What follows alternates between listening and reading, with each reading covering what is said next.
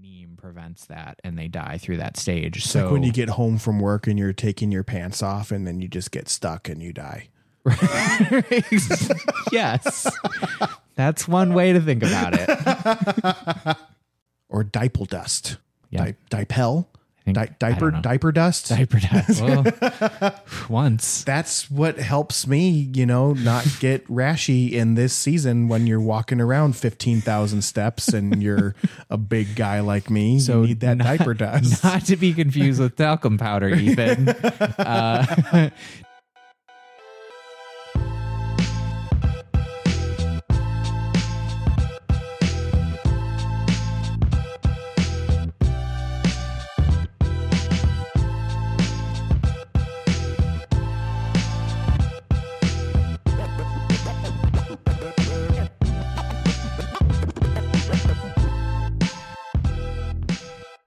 would you like to start? Sure.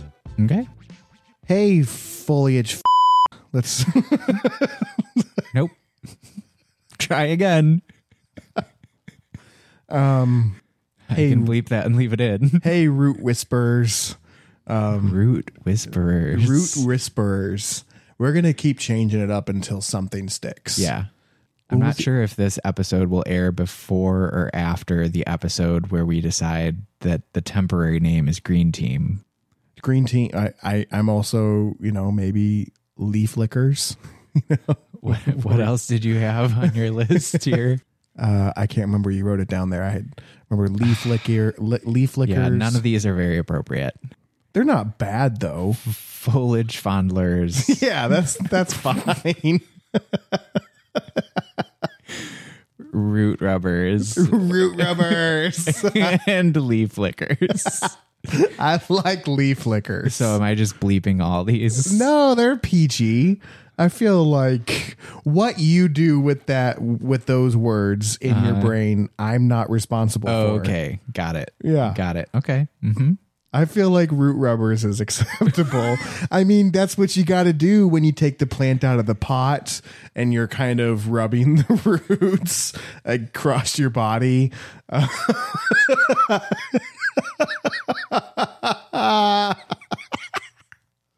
Briar, that's that's what you have to do is you uh, you know to to encourage active adventitious root growth. So that you don't get spiraling roots in the pot. And don't or, use leaf shine. You lick the leaves. If you need a cleaner looking leaf, just lick them. It's fine. Hmm. Just because lots of things are on that leaf that the plant has kind of pulled out of the air, that's good for you. Thank you, Ethan, for providing me with so much usable content to edit. okay. All right. Gonna do a restart here. Root. I'm going to say leaf lickers Okay. Yeah, that's what you're that's what you're sticking with for this episode. or florafellas. I think that's us. We're the florafellas. Yeah. That's our temporary nickname. So, all right, we're going to tie we're going to try this Our interim nickname that was given to us by a listener. Okay, so welcome back, everybody. You are listening to the Take It or Leaf It podcasts. We are the Flora Fellas, Ethan Wise. And Nick Farringdon, so dubbed by a listener. Yes, and we are going to try out the Branchy Bunch.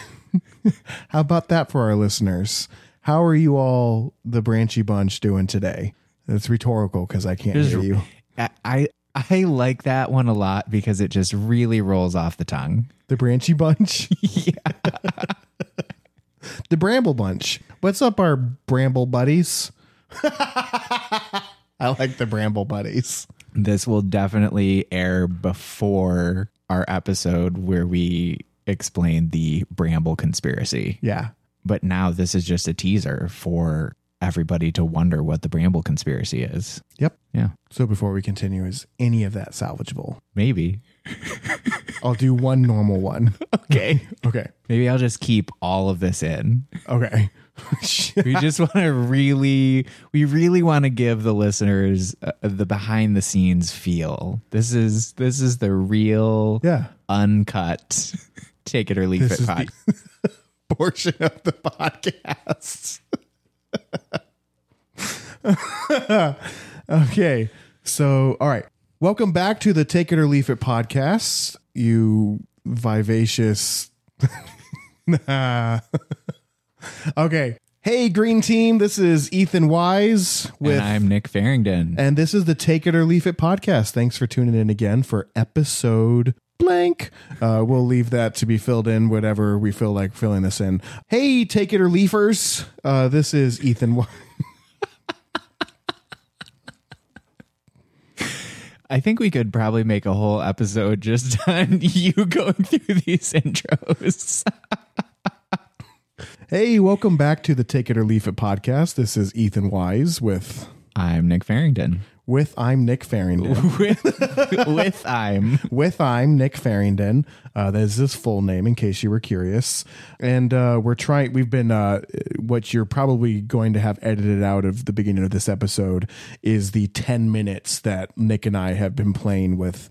Uh, as far as what we were going to refer to our listeners as, we're still open to suggestions. We've gotten some good ones in, uh, but we're still trying to figure out what our listeners would be referred to as. Nick has told me that he's not entirely fond of root rubbers.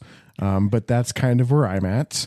You know, it's something that we all have to do when we're planting up things. You're taking your plant out of the pot. You're, uh, you know, you're kind of breaking up the root system. You're you're rubbing the roots. Sometimes you're, you know, just ever so slightly playing with the roots. It's a fun thing to do. It's okay. It's not bad. You're not Don't want to have root spiraling. You turn on your nice little music, your slow jams, you get in the mood. Whatever you have to do to enjoy gardening, we are not here to judge you. Can't I- like, keep any of this.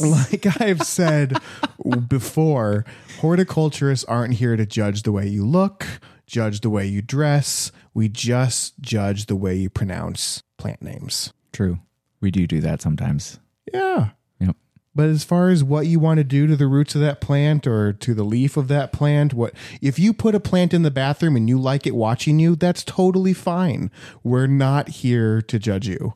So Jumping back a subject to, to something that our listeners might find useful. It does come up every once in a while. Don't you hate it when I, it's just the worst when you realize that you've been mispronouncing a plant name for like the whole time? which one have you mispronounced Um, recently or in the past that you were corrected on? I feel like, well, pertaining to today's episode, um, where we're going to be talking about pest management, I feel like permethrin or pi. I always get pyrethrins and permethrin, Sure. Permethrin, permethrin. I've heard it pronounced both, but I believe permethrin is the correct one, right? Permethrin and pyrethrin. Yeah. So two different things. Yeah. Similar, two different things, but yeah, pyrethrin, permethrin. Right. for the plant so i've been mispronouncing botanical names forever i think there was one i remember a supervisor at hair nursery where i worked at before why i went in and i can't remember what i'd said. It was about honeysuckle. And keep in mind that my supervisor this guy trained under Michael Dirr at the university of illinois. Uh, Michael Dirr is the author of the Dirr Manual, which is kind of the plant Bible for a lot of people who go to hort school for trees and shrubs. It's just this giant, massive book that has all kinds of ins and outs as far as understanding the biology of the plant, the physical characteristics of the plant, and then he also gives characteristics of cultivars of the plant. And it's very extensive, very informative. And so this person trained under Michael Dirr. And I go in there and I say, Hey, you know, is this stem cutting? Is this Lonacera? And he turns around in his chair and looks at me and says, What did you just say? And I said, Lo- Lona, Lonacera? And he said, Do you mean Lonicera? I was like, Probably now. Yeah. Like that was a test, and you passed. He's like, Lonacera. I was trying to see how much you know. Yeah. Yeah. It's like, ah, y- yep, that's what I'm referring to. Uh, so it's We would, I mean, Waigila is one that we would hear a lot. Weigala. people commonly will ask Wiggla, where's Yeah. And sometimes I'll or outwardly. Weigelia. There's yeah, there's no always extra, that extra I. I, that's Yep. added in there. Yep. I don't know if there's another one right off the bat that I'm, oh, Cotton Easter instead of cotoneaster. Yes. Now I can understand that because if you look at the spelling, mm-hmm. granted, cotoneaster just has one T, whereas cotton Easter, the way that we know the the spelling would have two T's. Mm-hmm. But it does look when you write it out like cotton Easter. Yeah. And the way that we speak English, you wouldn't assume that that is cotoneaster. Mm-hmm. And also, don't buy cotoneaster. It's a shit plant. I mean, I'm sure it has its uses. I feel like more often than not, when I see it in landscaping, it doesn't look terribly appealing. Yeah, it's not a very well kept, attractive shrub. They've tried with some cultivars, but I'm not terribly sold yet. Yeah. Or uh, bromelade. Oh man, bromelade and um, oh, I've been recently corrected incorrectly. Or should we tell them the actual bromeliad? Oh yeah, bromelade. bromelade is what you take when you have an upset stomach. You usually buy it in a tube at a gas station. Rather than squeezing a lemon to make lemonade, you squeeze a bromeliad to make bromelade. when life gives you lemons, make bromelade. Yes. it's just like my gosh, like like he's saying water Malone too. Like, avocado. But again, for non-hort people, we're not judging too hard Yeah. because Right. we we make those mistakes often. often. I've been incorrectly corrected on how to spell or how to say something. I said uh, portulaca, which is purslane. It's an commonly sold as an annual. Um, It's also a weed, but it Right, a often- perennial weed. Yeah, perennial weed or an attractive flowering succulent annual. Yeah, which those varieties do have a gorgeous flower. They're super heat tolerant. Or there's also a lot of people will use it as an edible for the the more common weedy what what most people think of as a weed. Sure. And uh, oh, someone that I work with said, Hey, you said portulaca. It's actually portulaca. And I said, Nope, it's portulaca. And I stick to that as far as the botanical spelling of the name and and what Latin is. Mm-hmm. It is portulaca, however, commonly said as portulaca. Yeah, I've heard it as portulaca so many times that You just know what it is. I think I kind of end up defaulting to that even though it's well, I mean, it's like echeveria is a succulent commonly, and technically it's echeveria. right. And, you know, I feel like on a previous episode, maybe we edited this part out or you edited this part out. We were trying to decide what the pronunciation of agastache is or hyssop. Agostiki is how you say it. I don't like that. Right? I hate it. I'm not saying I like agastache either. Right. Because it sounds like something you should have a doctor look at. Um, like it's like growing between your thighs or something or under your armpits. Like, oh, I have an agastache rash or something like that. But agostiki just seems so flamboyant. I think I don't like the name of that plant so much that if I had the option to be selling it, I wouldn't. Fair. So yeah, technically it's agostiki. And hmm. so once I No fou- thanks. Once I found out that that was the correct pronunciation, I just call it hyssop now. I stopped saying agastache. And I'm not going to say agostiki, so I just refer to it as hyssop. yeah. I just I feel like if I It's like I refuse to call dianthus cheddar pinks. I, why cheddar? Don't know. Why where does cheddar come? Uh, I looked it up once and I can't remember, but and sometimes people just refer to them as pinks. yeah. like do you have any pinks and i'm like that's none of your business um but i i always have to like take a step back and and kind of think like oh oh oh they're referring to dianthus Right. Yeah, Um, some of these common names get so vague. Yeah. Do you have any of the uh, green leaf? Like what? they all do. yeah it gets tough too working in a garden center when people just refer to the the cultivar name you know they might come in and just say do you have any sun king i'm like Mm-hmm. i mean i know it now well enough you know they're they're referring to the sun king aralia but it's not uncommon for people to come in and say hey do you have uh the dazzleberry shrub and i'm like you got to give me more Yeah, A- just some- some out, oh they're talking about a sedum Yeah. and the cultivar name is called dazzleberry Yeah. Yeah, just some some breeders patented tr- or trademarked name for whatever plant that may or may not be common. In a garden center setting, it is you certainly are playing 20 questions on a regular basis. Yep.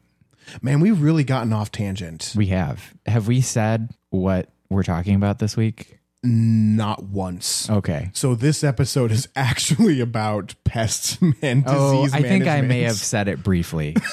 Yeah. Okay, so this is pest and disease It's management. okay. We're folks. only 17 minutes in. This is what people are really wanting. Yeah. This is the real stuff. yeah. They want, They don't want to be 10 educated. They just want two pretentious horticulturists just trash talking anyone who comes into a garden center. Although we were also giving each other our own Yeah. sage. Yeah. yeah. They, they definitely want uh, the first 10 minutes to be you bouncing around with what we can call our listeners. Or 10 minutes that'll probably end up being two by the time I edit a lot of it out. Do we just say leaf likers? Is that better than leaf lickers? I don't know. Okay, all right. We're These still all- we're still very much struggling with what to refer to our listeners, and probably meanwhile, all everyone listening is like, "Don't call me anything." right. None of them want this. We're your plant daddies, and we Nope. no no no is that No. okay? No. All right. Hmm. Okay. Well, we're still we're still working on this. So We're still rubbing the roots out on this. so circling back to our real actual topic for this week, we right. are discussing pest management and we'll gear that probably a little more specific to homeowners and houseplant owners and things like that.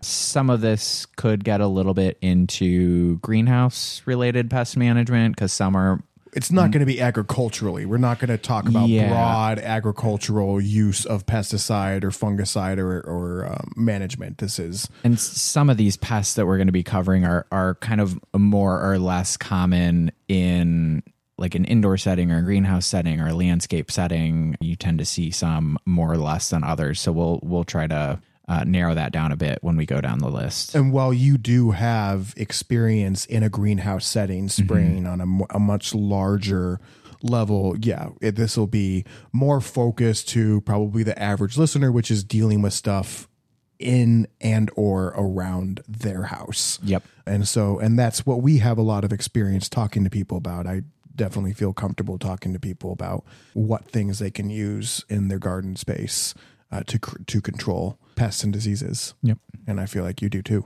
Yep. Definitely. All right. So, what do you want to talk about first? So, to give you all kind of a, a quick run through of what we're going to cover, we're going to break down these sort of by categories from insects to arachnids to fungal diseases, bacterial diseases, and then uh, molds or water molds, because they're all, they all kind of have their own little intricacies and they're all relatively common to run into in and around the home as far as that gardening setting. And then we'll go through options for both more organic or OMRI listed pest management options, some more on the conventional or synthetic side, as well as some biocontrols. Sure. Absolutely. And biocontrols are like other insect or mites that can prey on some of these pest insects, for example, um, and take care of them that way without needing to spray any pesticides, organic or otherwise. Yeah. So, are we going to touch on or what? so, are we going to touch on insects first, or do you want to go into Yeah. or or do you want to go into fungus? Sorry, I'm just waiting for you to have to edit this until I get to that point. The Like, whole God- time. The whole time. So, do you want to touch on insecticides or get Yeah. into fungicides Yeah, let's cover. I feel like insects are probably the biggest category. I would say more often than not, I communicate with people about insects management. Yeah, yeah, definitely the most common one to run into. Okay. So, Which one pisses you off the most? Oh, definitely Western flower thrips, or commonly referred to as thrips. Okay. They are pretty widely known as being one of the most destructive greenhouse pests globally.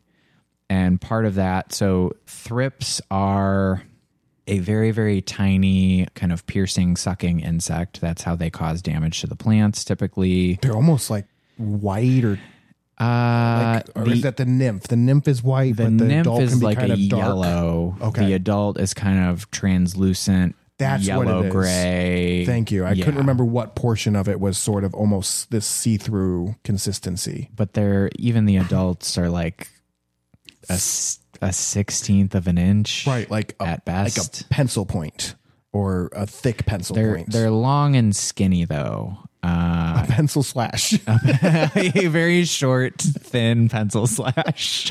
the tiniest hyphen that you can make with your 0.5 pencil lead Yeah. is a thrip.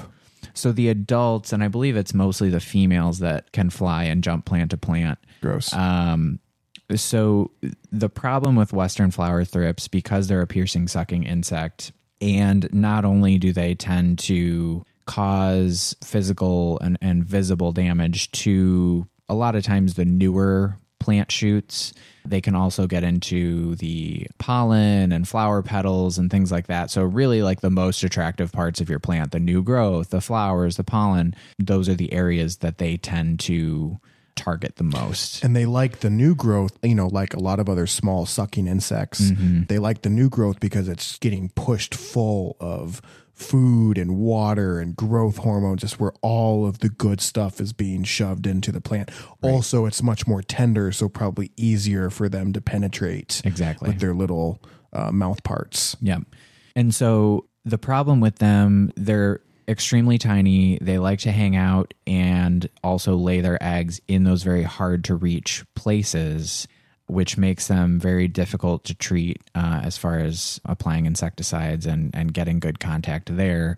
The other problem is um, because of the mobility of the females having wings and being able to travel plant to plant, those females can also lay between 150 and 300 eggs in their lifetime and their lifetime is about a month plus or minus a few days and so when that one female can lay up to 300 eggs in that month long period or shorter because their full life cycle from egg to full grown adult i think is depending on what source you look at like 2 to 4 weeks so in a very very short amount of time, that one female can lay up to 300 eggs, and then Those eggs those are sexually mature and in a couple two to four more weeks. And so you can start with one pair of thrips, a male and a female. and in one month that could be tens of thousands of thrips. Their population just explodes exponentially.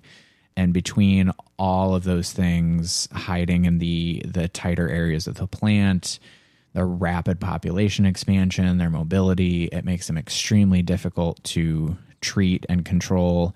And then on top of that, when you have a population that explodes that rapidly and can have so many generations in such a short window of time, when you're treating them with a pesticide, it's very easy for them to develop uh, resistance to pesticides, especially if you're using the same chemical, multiple applications in a row of the same chemical, or only using a couple, rotating between the two. When you have a few members of that population that can develop a resistance, that has been kind of the main problem with keeping them under control in general as a problem for greenhouses because of the rapid expansion Sure. combined with multiple generations can happen in such a short period of time that they're evolving and building up. Right. Yeah. Exactly. So, yes, as far as uh, of the insects we're going to cover, the one that You is sound the like you have some firsthand experience dealing with. Yes. They, they definitely. You were quick to uh, to jump on the uh, phlox thrips. yes. To you were very quick to uh, call out the thrips. Uh, what's your firsthand experience with this, Nick? If Yeah. you don't mind. Thrips in general are quite a. Dickia.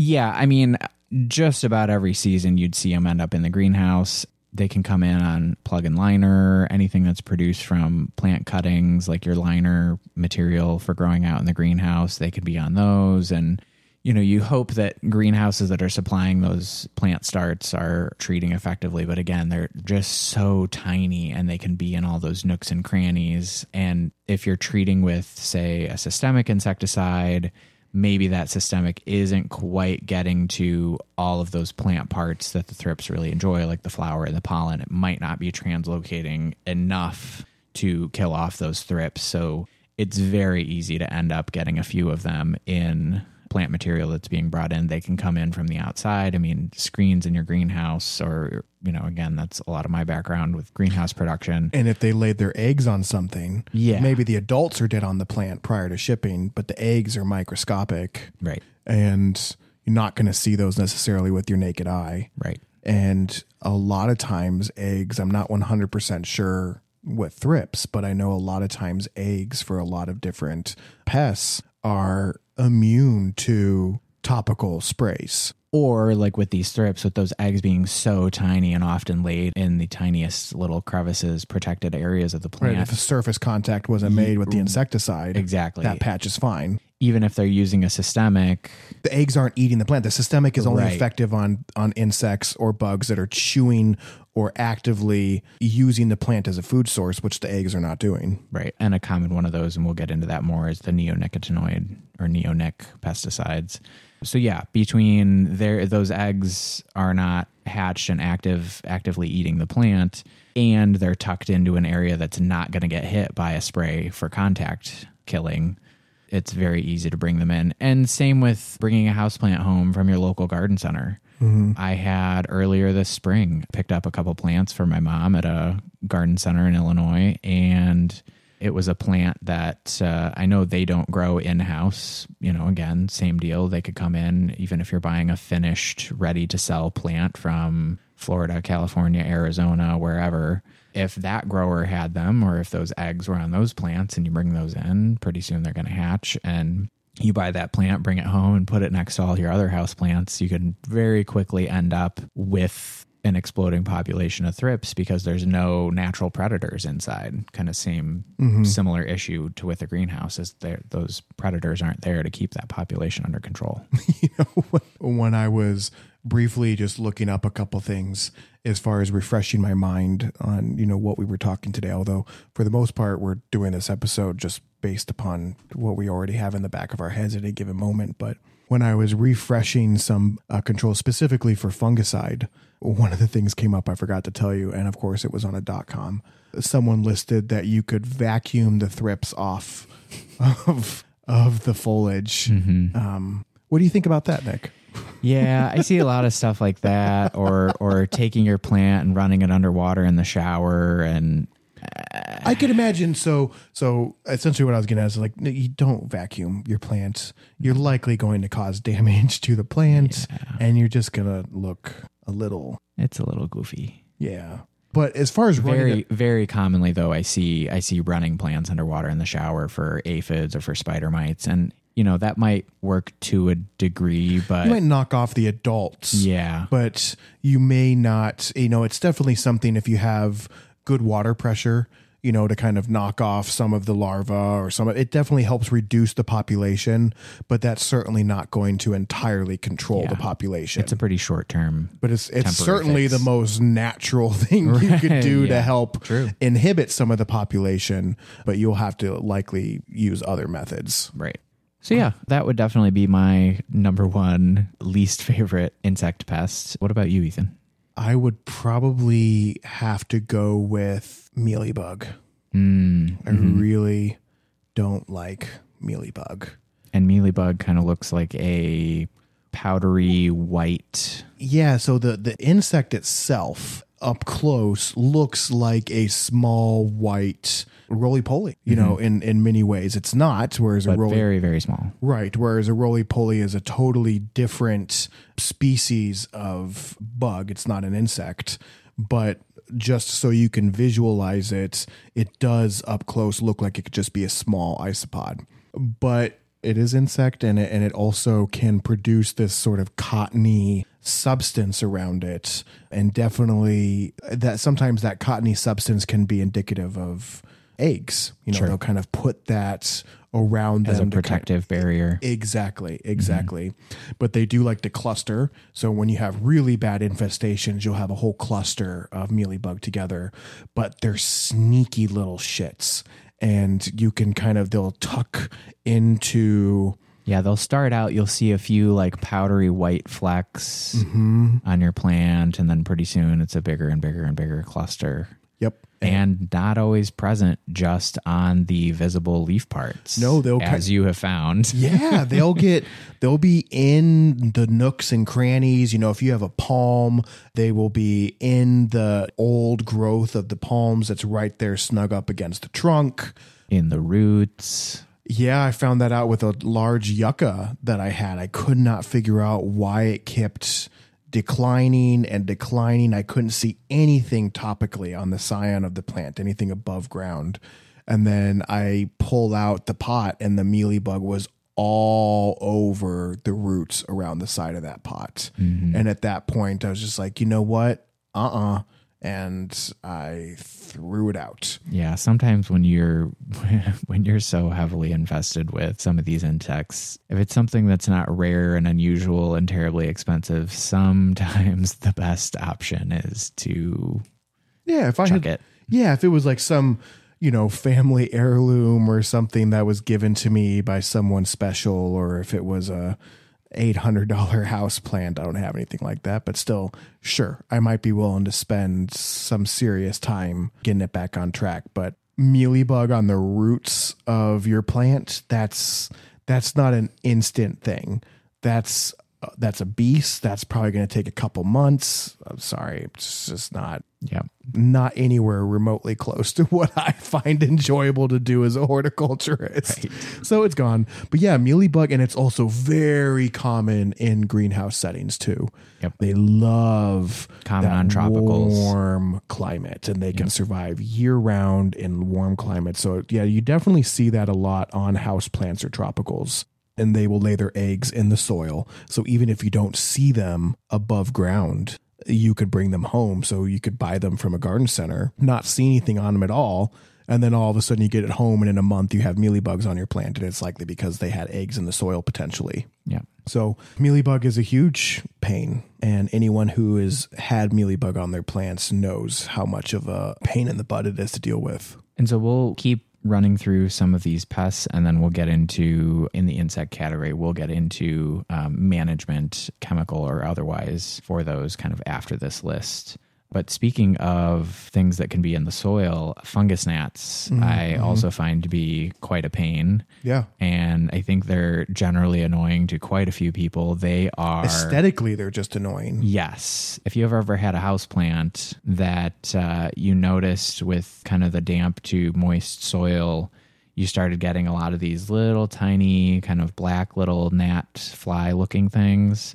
Those were most likely fungus gnats, and they love moist soil conditions. When you have moist soil conditions, that Long term moist soil Right. conditions. that encourages them to lay their eggs in the soil. Their eggs hatch in the soil. Their larvae, which obviously are quite tiny because the fungus gnat itself is like what, an eighth of an inch or so? It's just a wee little thing. Yeah.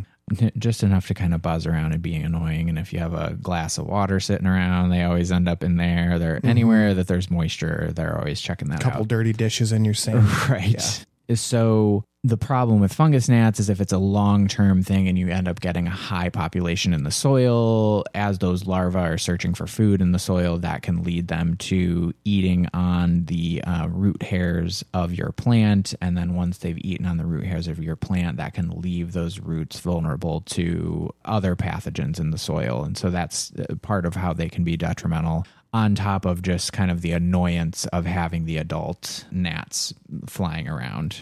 and so they they are called fungus gnats because and like you said they do they are attracted to moist soil not just for a habitable environment for their eggs but also because usually long-term moist soil develops fungus mm-hmm. and not only you know that fungus isn't necessarily damaging to the root. sometimes it can be if it's overwatered but there's still a fungus that will grow in there and is thriving off of the moist decaying matter that that plant is potted in and the larva is eating that fungus but then like you had said in high populations if there's more gnats than there is available fungus then it seems like they will turn their sights onto the root system Yeah. so in small amounts, in small populations, they're likely not damaging your plant.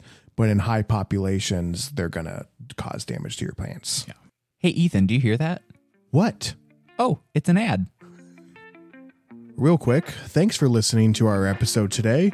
You can stay in touch with us by supporting us on Patreon. We are at patreon.com slash take it or leaf it. And we'll have bonus content on Patreon for all of our subscribers there, where you can get extra episodes and snippets from the show that we don't release to all the other platforms. You can also find us on Instagram, Facebook, or YouTube at Take It or Leaf It Pod. And you can also visit our website, takeitorleafitpod.com. If you have any questions or comments or any stories you'd like us to research or talk about, or hell, send us a picture of a plant you want us to identify, you can send that information to show at takeitorleafitpod.com. You can also follow us on our individual Instagrams. I am at Hortwise, H O R T W I S E. And I am at N Farringdon, N F A R R I N G D O N. Thanks so much. We'll get back to the episode. Oh, you got me. I would- Scale. Scale. Yep. Ugh. Yep. Scale, I find not as prevalent in some houseplants. You do see it. Like I've Here and definitely had it on, like I had it on a, an adenium of mine, Mm-hmm. uh, which is a desert rose. I've had it on prickly pear. Yeah, prickly pear. Yep. But you will find it on a big one. It's a very it's a different species, but magnolia scale. Mm-hmm. And when you see that, man, is that freaking nasty. I've seen it on. Do you remember those Swiss stone pines we had out at the nursery? Oh yeah. the scale was so bad on these Swiss stone. They looked like they were flocked. yeah, yeah. It looked like they had been lightly snowed on in summer. and I think there was someone that we had worked that we were working with. Like this is what I remember. Correct me if I'm wrong. That told us, oh no, it's just the sap that is oozing from the the excessive sap buildup. And upon further, exp- uh, you know, examination, like no, not sap, definitely scale, Really bad. really bad scale and scale is generally an armored insect. insect. They can vary quite a bit in size. I've seen some funky tropical versions come up on plant material from Florida that were close to a quarter inch and quite raised. Magnolia can magnolia scale can be really big. It almost Yeah. looks like a shell noodle, you know, macaroni shell noodle on your plants. but they're they're generally and there's hard and soft scale but um, generally it's an armored insect. So when the females is it just i think the females and males both have wings for a short amount of time but once the females get to their main plant where they're going to post up and mate and lay eggs and feed on the plant they then lose their wings and essentially adhere themselves to the surface of that plant right.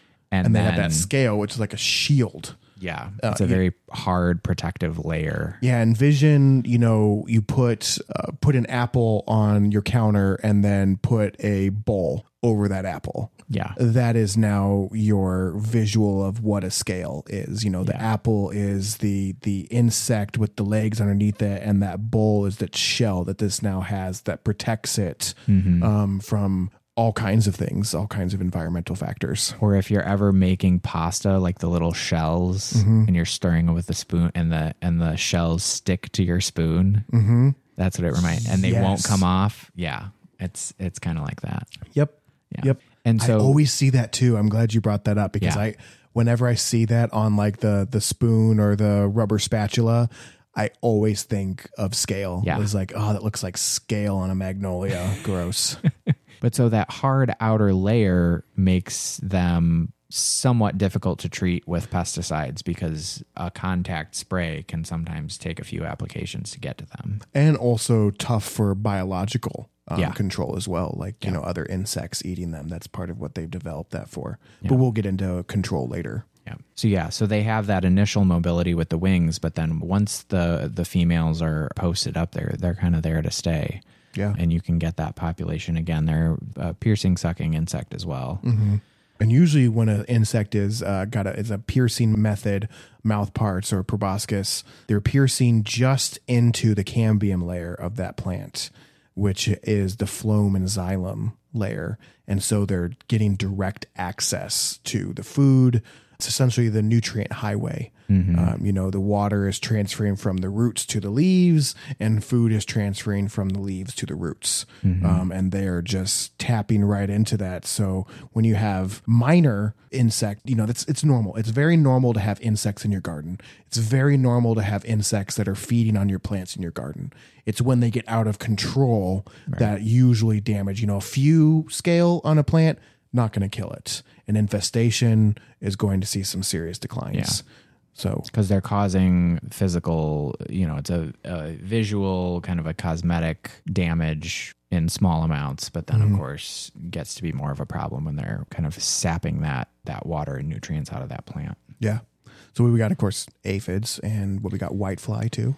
Yeah, aphids. Actually, aphids popped up in conversation earlier this week. I had been talking to one of my family members out in Seattle. He and I had been briefly discussing this past week's episode, and he kind of mentioned, hey, on the topic of plant related things, one of my plum trees has had some kind of puckering, curling, distortion of its leaves. Um, and he was kind of describing that to me. And I said, you know, if you get a chance, shoot me some pictures. And the first thing that he sent the picture of was actually what ended up being one of the larval stages of a ladybug. And they're kind of a what quarter quarter inch or slightly bigger depending on the stage that they're in More usually Black. orange. Yeah, black orange and black orange. before they turn that red color. yeah black and orange and and spiky they don't look anything like a ladybug Right. And so he sent me that and i said okay so that's that is a ladybug larva so those are good to keep around. And usually indicative of? Of an aphid population Yeah. because aphids are uh, ladybug larva's uh, favorite food.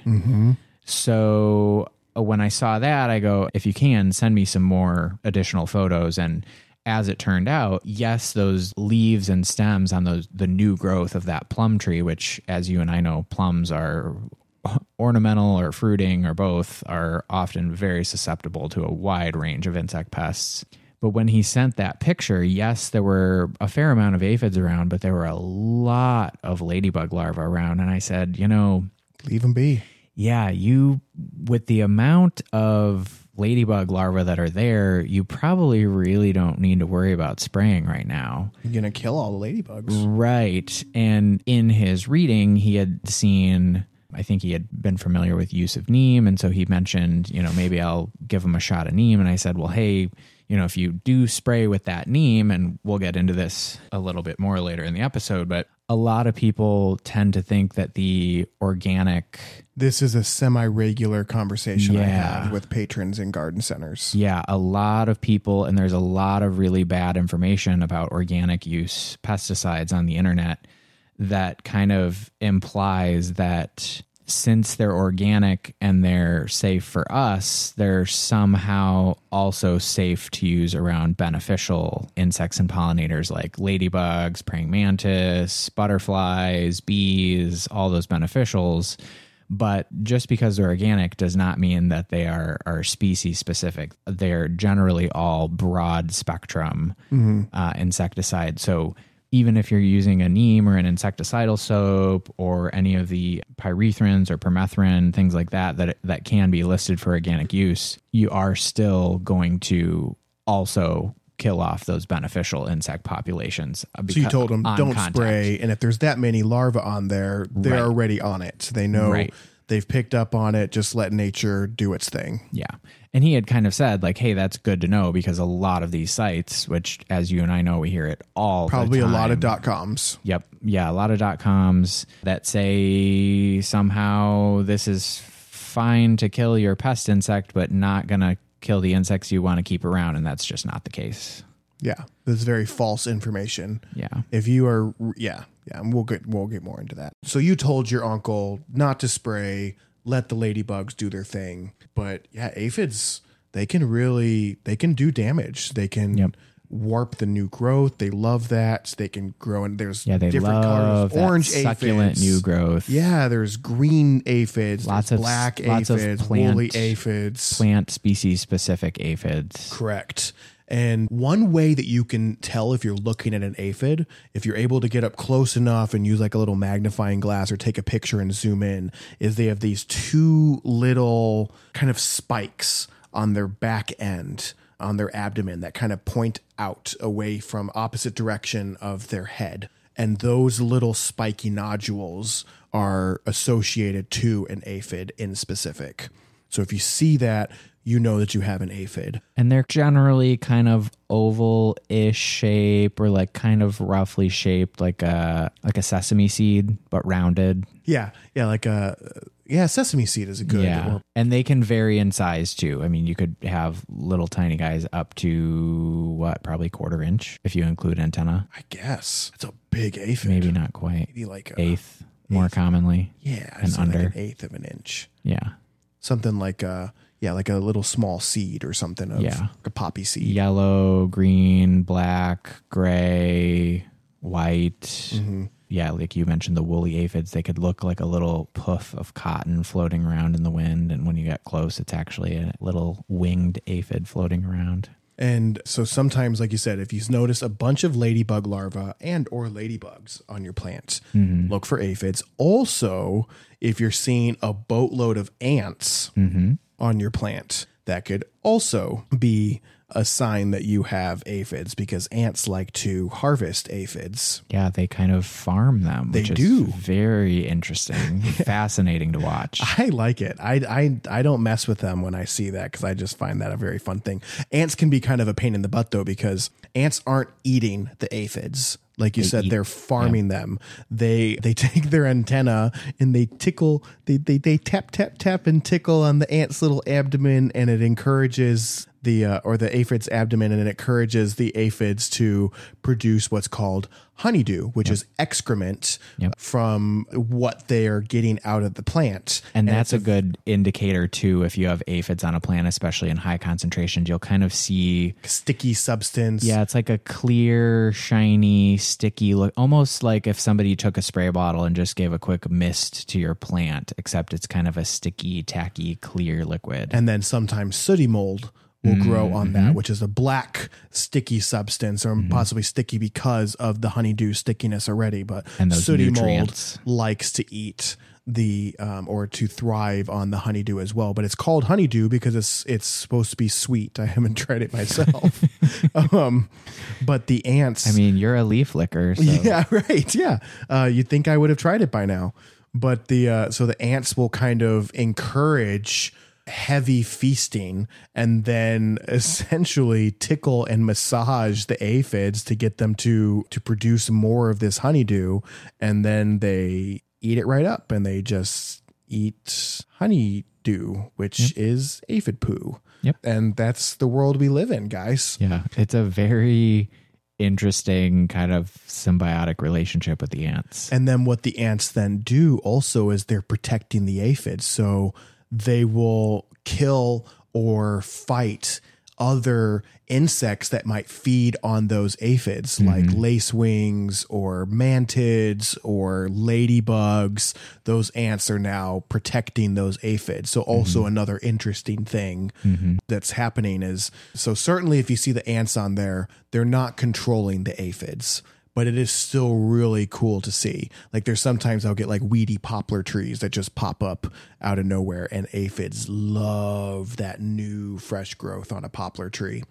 Um, and I've seen it several times. I have pictures and videos on my phone, uh, and where the ants just kind of completely you have this big black stem because the ants are all over this little poplar new growth and then towards the upper quarter of that new shoot is where all the aphids are and the ants are just farming them like hey do your thing we want your your booty brew you know so your honeydew booty brew but yeah, really cool thing. So they'll also do the same thing.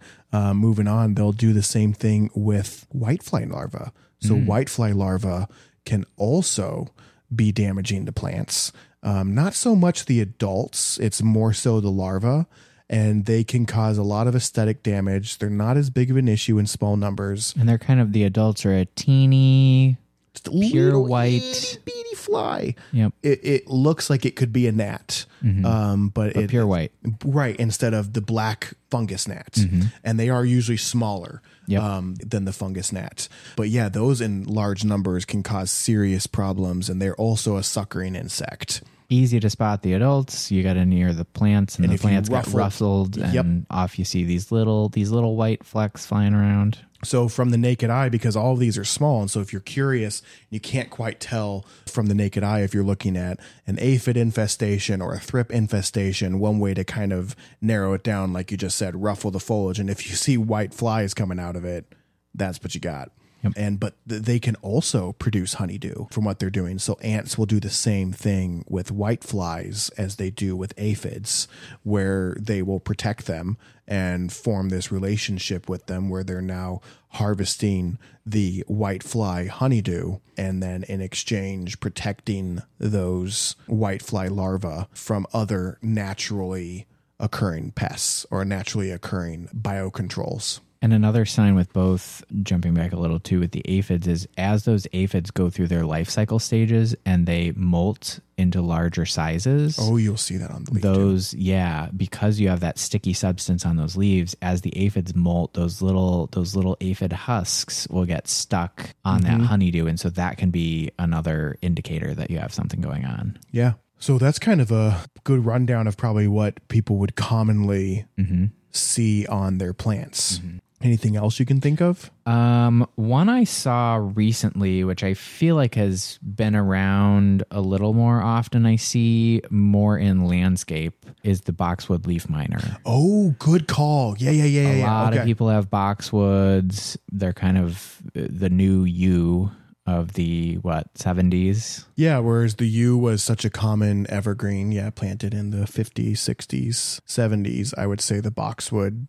80s, 90s to more recently. present, yeah. yeah. So the boxwood leaf miner, the damage is caused by the larva. Yes. And being a leaf miner, what happens is those adults lay their eggs between the layers of the leaf, correct? Mm-hmm. And so when those eggs hatch, those little larvae, and they're kind of what, an orangey yellow Yes. little, it looks like a little tiny little worm. Yep. And so it's often, you can see it on your boxwoods, usually more on the new growth or what was the the most recent growth from the previous year and it'll present as like some curling of the leaf or you'll see kind of some yellow splotching of the leaf like something doesn't look quite right and they almost the leaf almost has a little bit of a, a puff to it rather than being an, a flat succulent leaf Or sometimes you will see an actual like bug trail Cha- edible yeah, little line channel. in the leaf.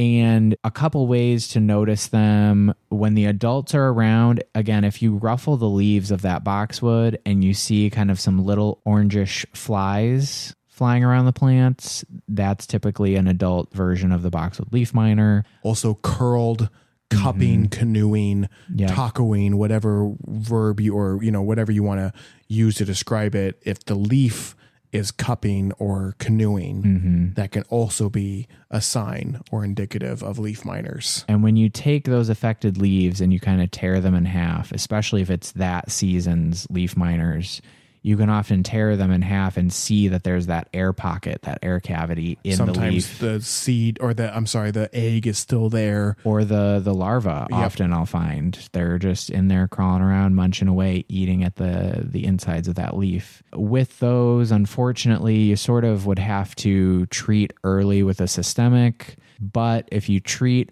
before that shrub blooms with a systemic that chemical will also kill any beneficial pollinators going to the flowers of the boxwood plant when it's in bloom so that is something to be aware of um, Sure. if you can, if you're going to treat them with a systemic, to do so after that plant has flowered.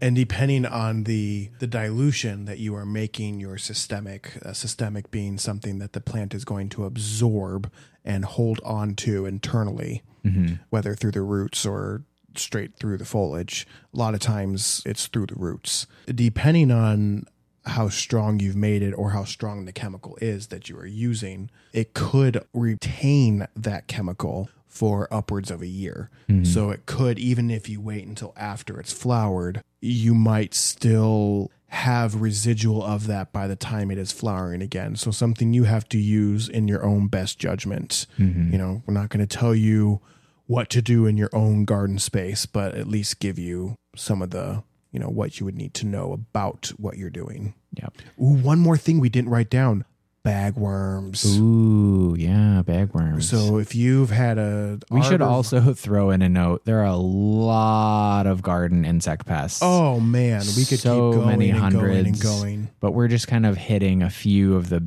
biggest ones that are most common to run And now, depending on you know when we get this episode out, it could be you know a week from now from our recording of this episode. But June is a great time to be prepared, at least in the Midwest, to be prepared to spray for bagworms. Yep. Bagworms, if you you might be familiar with them already, if you've had uh, an evergreen in your yard, they very much like spruces and false cypress, um, Arborvitae. arborvitae, sometimes junipers. I've also seen them on other things that are not evergreen. I've seen them decimating a dogwood shrub before. Sure. So what they do, they're very clever. This is the time or close to the time that they will be actively in worm stage. Yeah, they're like a little black Yep. worm. Yep, and they are going to be munching and eating things along around the plant while also simultaneously keeping some of that material that they're eating and using their silk that they produce and kind of creating this Little Um, cone. yeah, yeah. It looks to the naked eye, to an or to I should say to an untrained eye, when you see it in its final form, it looks like it could be like a small cone, a pine cone. Uh, little like what? Under an inch. I would say sometimes they can be bigger than that. I Well, would the, say. the egg sacs oh, I was talking about the formed, the full formed cocoon that they create. of eggs for the next year. Yeah, yeah. I was. I'm talking about the little cone that they hide themselves with on their butt. Yeah, yeah, yeah. That's. Oh. I'd say in full formed. I've seen them two inches. Really? Oh, I've seen some big old honkers. So so you know usually in the ballpark of like a Sharpie's width in diameter, and then I've seen them anywhere between an inch to two inches long. Mm, um, mm-hmm, mm-hmm. Sometimes even bigger than that. I've seen some real big ones. Mm. But yeah, those are once they're in that stage and they're fully sealed off and hanging. Usually, they're usually hanging on the the branches of whatever they've been munching on. Not really much you can do outside of pull them off and dispose of them. Yeah, when you have that, what looks like a couple inch long little pine coney looking thing that they build with their, as you said, with their silk and the plant material that they've used to disguise themselves with, cultural control is definitely the best method. In the off season, if you see those little cones hanging from your plant, Rid of them. yeah, just pluck them off and throw them in the trash or burn them. Yep. But while they are active, which is pretty soon, if not now for some people, now is the time to spray them uh, and spray your tree. And one of the things you can use is called spinosad. It's an organic spray that you can use. It's a type of bacillus, Essentially, a bacterial derivative. correct, that specifically targets certain larvae. Not everything. It's not necessarily going to go after bee larvae. Yeah, typically chewing insect like worms and caterpillars. Right, is usually what this controls. Uh, now it can affect other things like in the leptera, lepter, lep, lepidoptera, lep, leptider, the oh caterpillars, lepidopter. Oh, damn it! Hold please. Lepidoptera. I was right. Oh, okay. oh sweet. All right, yeah. So it couldn't affect other things in the Lepidoptera family. So other beneficial caterpillars, mm-hmm. spinosad may affect. Now, usually though, on like a juniper or an arborvitae, there's likely not too many. That's not a host plant for a swallowtail or a monarch or anything like that. So, but just something to also be aware of as you're spraying it is that it it even though it is more targeted, it can still affect beneficials. And BT is another one that you could use for that type of, of chewing insect. Yes, and that's the Bacillus thuringiensis. Yep.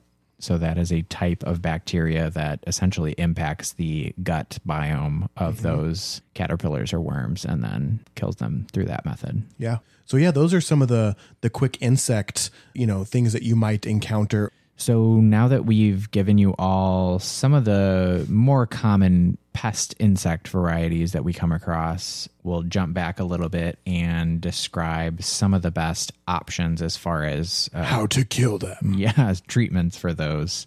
And again, this list will comprise of both organic or OMRI listed options, synthetic or conventional chemical options, and then also some biocontrols as far as having live biological insects to combat your pest insects. Yeah. Uh, so one of the ones that I would use quite a bit, and this will actually fall under treatments for some of our other categories of pests that we'll get into, is insecticidal soap.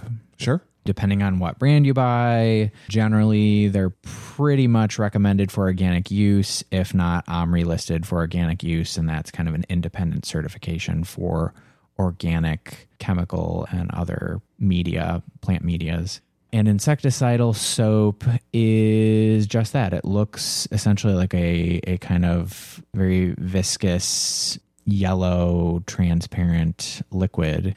And that you dilute down, and it is a contact insecticide. So you have to spray directly on your target pest. Most sprays are, I would Yep. say. Yeah, I would say your average spray, especially anything you're going to buy over the counter, is contact kill. Yep. Not a preventative measure. It's definitely worth clarifying. You can't just spray your plant Right. and then think, oh, it's safe for this whole week. Right. That's not how they work. and a lot of these that are contact sprays you you generally have to do some number of follow-up applications to kind of get those residuals whether it's eggs that are still present on the plant or present in the soil or, or things like that so often one shot and done doesn't quite cut it whether it's organic or synthetic uh, either or but insecticidal soap generally safe on most plants. I think there are some palms, some ferns, maybe a handful of begonias, I think, or a handful of annuals. Off the top of my head, I want to say maybe impatiens and begonias, certain varieties of those that could be more sensitive. Okay. Um, but you know, as always with any of these, definitely read the label because there are some things that will uh, have a negative effect on that plant that you're spraying on. Sure. But insecticidal soap, I've used that for aphids, thrips. You could use it for contact for the adult fungus gnats. I believe it's rated for scale, mealybug. Again, some of those that have those protective coatings like scale and mealybugs can be a little more tricky to treat. And uh, this is in another category, but you can also treat it, uh, use it to treat spider mites, which we'll get into those a little bit later, as well as some fungal infections, which we'll cover later. Do you want to get into? My favorite is pyrethrin. Yeah, Pyrethrin is a natural substance. It is derived from things in the chrysanthemum family.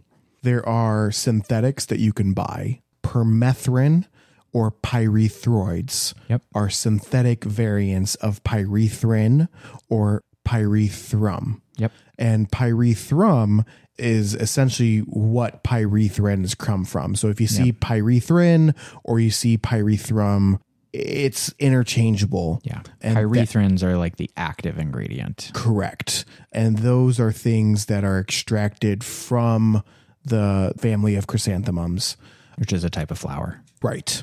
And this insecticide, I do recommend it's a little bit more expensive, but I, I think getting anything with the active ingredient of pyrethrin or pyrethrum is going to be more effective than the synthetic permethrins or pyrethroids.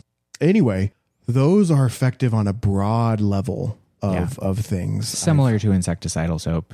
Yeah, yeah, I've even used in the treat some real tough ones like squash bugs, which if you've ever tried to grow a melon or a squash in your vegetable garden, those might be something that is a yearly visitor to your garden. And uh, pyrethrin, while they are tough and you know would require multiple applications, I have used pyrethrins to at least get a handle on squash bugs. but I like it. It's it's a spray. It's a contact kill only as well. It's non-selective, so just about whatever you spray it on, it is likely going to Yeah. kill. Yeah, especially arthropods. Yeah. Right. So be conscientious as to when you spray that.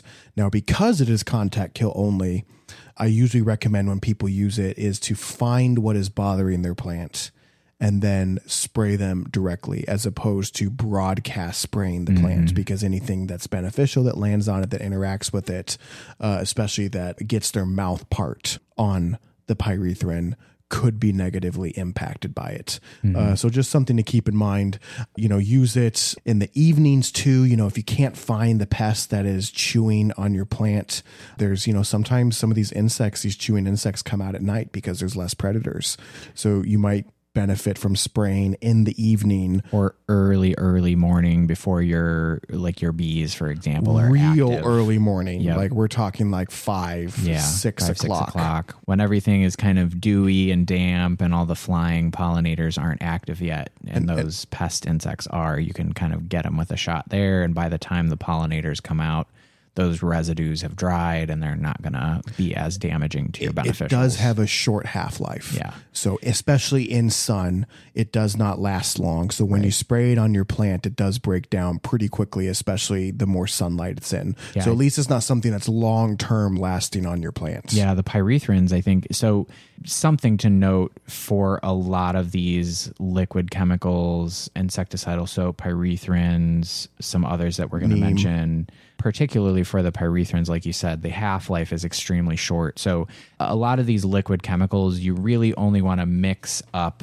the amount of chemical that you're going to use on that given day. Right. Yeah, I think for pyrethrins, I think the half life in sunlight is like eight hours. Right. So now it's okay, like if you buy it in a bottle that's not sun permeable, Mm-hmm. like uh, it's usually when you buy it ready to use, it's in a gray or a blue Something or a green. totally opaque. Right. But if you mix it up at your house in your own pump sprayer, which a lot of times are clear, Mm-hmm. it's not going to last long.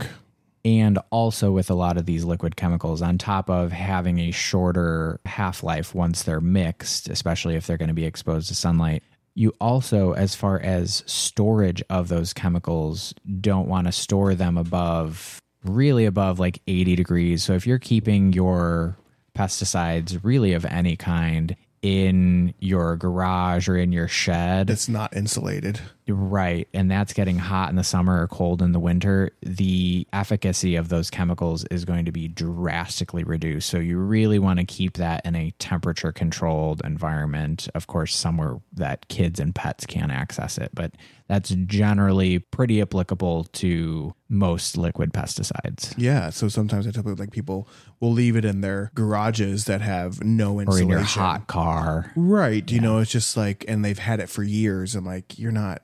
You're Yeah. not doing anything. You might as well be just spraying water on the plant. Right. Or you've you're spraying a chemical on your plant that's just going to harm the plant because it's not. The Who knows what it's broken down to. So Yeah. if it's if it's easy for you, if you don't have an insulated garage or you know that your garage gets really hot or really cold, if you can store this in your basement, these chemicals in your basement or under your kitchen sink, something like that, you know, would be you have more longevity out of that uh, chemical. And another one I think you threw the name out of, neem, is pretty common as well. And again, that's another one that's on, For azadirachtin, is that what that is? yes, azadirachtin is the active chemical. Most commonly, you see it listed as neem. If you're buying like a really good, And this is from a tree. like green, yeah, I think, is it the seeds of a tree in Africa? I can't think it's remember ex- exactly what it's expelled I think from. it's what part of the expeller tree. press from from the seeds of some kind of tree. Now, neem, Uh, like you mentioned, Ethan, the azadirachtin is that most active ingredient. So if you're buying a high quality for horticultural or greenhouse use neem product, it will be listed as the active ingredient as azadirachtin. If you're buying something that just says neem, chances are you're not getting like a very high quality, high potency It's usually option. very low. Yeah. Yeah. and you can end up paying a lot of money. Like a sometimes a quart of azadirachtin, like the concentrate. I mean, you could pay over a hundred dollars for a quart of this stuff. It Neem is one of those things. expensive. It circulates on the internet all the time As, like, use it for everything. Yeah. yeah, it's like this cure all for everything for your plant. And like you just said, when you're just buying something that says neem on it, Right. you're usually buying a low quality or a it's been highly diluted Right. uh, to the point where And if Outs- it's not refined, it's like you're not really getting that active chemical that you want. Right. And so while it might be somewhat effective in small for small fleshy insects in small populations or as a very very very minor miticide or fungicide, it's not going to be terribly effective. And depending on if you are getting one of those higher quality versions that are azadirachtin specifically, it can have a broad uh, Sure. bacterial, fungal, insecticidal uses, certainly. But again, you're going to be spending more for that refined product. Just like with pyrethrin, you will spend more on pyrethrin than you will on permethrin. Right. But pyrethrin is more effective. Right. And that's because it's naturally derived from that plant, has a broader range of active chemicals within that Right. compound than- Exactly. than, the synthetic version. So again, neem typically is sold for organic use as a more natural product. Uh, sometimes you see it listed, OMRI listed. Again, that's going to be more your higher quality options like the azadirachtin. And something of note, if you spray neem on an active insect pest population, you're not going to see an instant knockdown of that pest. And that is because the mode of action is different than some of these others that we've talked about. And that's important too to note when going into something for pest management as far as treating those pests, because not all of these chemicals interact with those insects in the same way. Insecticidal soap, for example, is essentially a acts as a nerve agent. It can penetrate the shell. Say you're spraying it on uh, Japanese beetles. Right. It can penetrate that shell, They spasm. affects their nervous system, die. and you'll see like 80 or higher percent instant knockdown. V- very soon. Yeah, Yeah. We, I mean, we've seen that. We have Right. actively seen that where Right. we've watched after we sprayed Japanese beetles with insecticidal soap. Right. And And, they tend to drop pretty quickly. Yeah, within a couple minutes. Whereas neem, and I, I get the benefits of neem, especially when it's in the form of azadirachtin, but while it does have those many benefits, as far as treating insect pests, it does take longer to work because the mode of action of azadirachtin in neem is as an insect growth regulator. And so mm-hmm. what what happens there is when those insects go to their next life cycle stage, it prevents them from properly completing that stage. So say They kind of die in the metamorphosis stage. Right. So so say that aphid is morphing into a larger adult phase. When it goes to make that shift, the neem prevents that and they die through that stage. It's so like when you get home from work and you're taking your pants off and then you just get stuck and you die. yes. That's one way to think about it. yeah, that's yeah, we'll leave that example. Okay. Yeah. yeah. So so you're not going to see that immediate knockdown. It does take a little while. So in the interim, you could have you know like uh, like that family member I mentioned who was trying to treat the or or thinking about treating the aphids on the plum tree. Had they sprayed that, those ladybugs, The one the ladybugs when those went into their next stage to to turn into an adult ladybug, they would die there. But all, the same situation with the aphids, and you're not going to see that immediate knockdown. So in the meantime, they're going to continue eating. sucking away at that plum tree. There's a product, I'm going to just say it, just even though we're not getting a plug for it. Maybe we'll down the road though. But the insecticide that I like to use with pyrethrin in it is triple action, Mm. the Fertilome product. Mm-hmm. And triple action has both pyrethrin and neem. Mm. So those are the both the active ingredients in this, and so it's kind of hitting that. It's getting that instant kill from the pyrethrin, Mm-hmm. and then whatever isn't getting instantly killed for whatever reasons, the neem oil is acting as that. And uh, what's the third? Is there like it. some BT? Mm-mm. So there's only two chemicals in triple action. trip? It's called triple. it's called triple action because it's sold as an insecticide, miticide, and a Ah, fungicide. that's right. and okay. because neem because neem can be fungicidal. Yeah, it's very low concentration Yeah. of neem, but I think if you had like a mild fungus like powdery mildew, I've um, seen things with okay. uh, pyrethrin insecticidal soap is sold in that kind of with that kind of wording too, because insecticidal soap can be kind of uh, a fungicide Mm, okay, a bit, especially for powdery mildew, yeah. which we'll get into in a bit. hmm So then another, so we we kind of touched on spinosad. I brought up spinosad with the Yep. Spinosad and BT.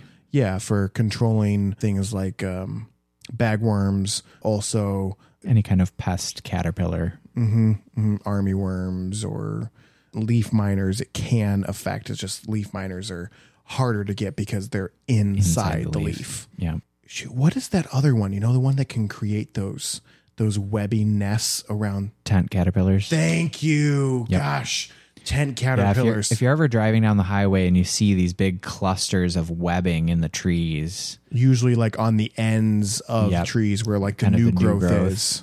yep, that can have dozens, if not hundreds, of Oh, caterpillars they're in there. disgusting and fascinating at the same time when And you they- look inside those. they just devastate the new growth on those areas, and they're protected by all that webbing. hmm Yeah. So sometimes you have to like really soak the webbing. Or if you can reach it, snip them off, and At that point, by the time time 'em. you're usually seeing all of that webbing yeah, on the plant, that growth is just, yeah, it's totally floxed. Yeah. So you might as well just get rid of it. yep, yeah. Cultural control or physically removing that affected area and that pest can sometimes be the best best Mm-hmm. option if if you can reach it. Right. Yeah. So we have, uh, we touched on pyrethrin, we touched on insecticidal soap, we got spinosad BT covered. I think the only What other, other organic do we have? we have a couple other more natural products. One would be Milky Spore. which would be something that would be more for ground usage Mm-hmm. to get rid of uh, larvae in the so like grubs which then turn into Japanese beetles, or sometimes June bugs or June beetles. Mm-hmm. But those grubs will come to the surface usually in spring to feast on the roots of your grass commonly or other things in your garden. Yep. So they'll be laid, the those eggs will be laid from the beetle in fall. And then that larva, the egg will hatch and then move down in, in the soil to be protected from the cold weather. And then as it warms up, that larva crawls back up to the surface. And to finish its final metamorphosis stage, it's eating the new roots of things that are coming back to life that are just full of nutrients. Mm-hmm. So, milky spore is a way to, it takes a while to get established in your garden. And it's It a needs a food source. it's a bacterial culture as well, right? Isn't it fungus? Oh, spore. Yeah. Hmm. Yeah, that makes sense. Yeah. Yeah, spore. Oh, it's in the name. Hmm. Yeah. Oh, yeah. Good. yeah. Good. Good. It's, it's fungus. yeah, So it's it's but it does stay persistent in the soil. for a while. It Yeah. it can if there's not a food source, Right. it can slowly die off. So if you've spread milky spore, and like I said, it takes a while to really colonize in your yard. It's not instant gratification. It can take two, three, sometimes longer to really get going in your yard. and usually applied either as a granular that you can put in a spreader or as a powder. Yes. Yeah. That you sprinkle across your whole yard. It does tend to be more expensive than a conventional like a GrubEx or some conventional chemical that's a granular that you spread to kill the grubs in your yard. But I think the longevity in the right conditions is probably worth the extra cost. Mm-hmm. Diatomaceous earth, Diatomaceous earth. Yeah, that's a good one. Or dipel dust. dipel, yeah, Di- dipel? Think, Di- diaper diaper dust? diaper dust. Well, once that's what helps me, you know, not get rashy in this season when you're walking around 15,000 steps and you're a big guy like me. So you need that not- diaper dust. Not to be confused with talcum powder, Ethan. uh, diatomaceous earth usually com- it comes as a powder. Yeah. Usually in a bottle with a little nozzle that you you kind Kinda puff puff, around, and it is mainly meant for. A lot of times, I'll see people use it for slugs and snails and other kind of soft-bodied insects. Softer mollusks. Yeah. A lot of times you can sprinkle it out around your plants and your squash and your veggies and your hostas, anything that would get nibbled on at night by those kind of critters. And to us it's a powder but to them uh, you can sort of think of it as walking or or slithering around if you're a snail on broken glass essentially Same with diatomaceous earth. oh yeah that's what we're talking about I thought you switched to dipel dust. that's diatomaceous earth Shut up. dipel dipel dust is a just a commercial name for diatomaceous earth If I knew that, I Yeah. did not retain that. mm. I've always, in the rare situation, usually I've seen or interact with diatomaceous earth. Mm-hmm. I've only seen dipel dust occasionally, but I've always talked about it and encouraged the use in the exact same way that you would use diatomaceous earth. But almost as if they're the same yeah, and the moment that we were recording this, that left my brain or was never in my brain. I mean, I could be wrong. You should look it up just to be sure, because now I'm questioning everything. Oh, sage. Okay. Um. Okay. Uh. Google diatomaceous earth. Just search verse- dipel. If the active is is diatomaceous earth, then we know. Ah, they are different. Really? Di- the active ingredient in dipel dust is BT. Oh, Yeah. Look, we're both learning with our audience. wow. An active bacteria that is dead. Okay, well, yeah, we already talked about that. So, yeah, dipel dust is a biological insecticide. So, yeah, dipel dust is BT. Just a dry powder form of BT. Good thing we're talking about something that neither one of us know sage about. Well, I always saw them. They're generally always together Right. when you'd see them in a garden center. And dipel, diatomaceous earth, that's not a stretch. No. Interesting. so, Are yeah. they ever combined? Uh, I would imagine. I wonder if if they were combined. I would think that what diatomaceous earth is would be harmful to the bacteria. There's nothing for the bacteria to thrive on. But I guess it's it's applied in a dormant stage that is reactivating.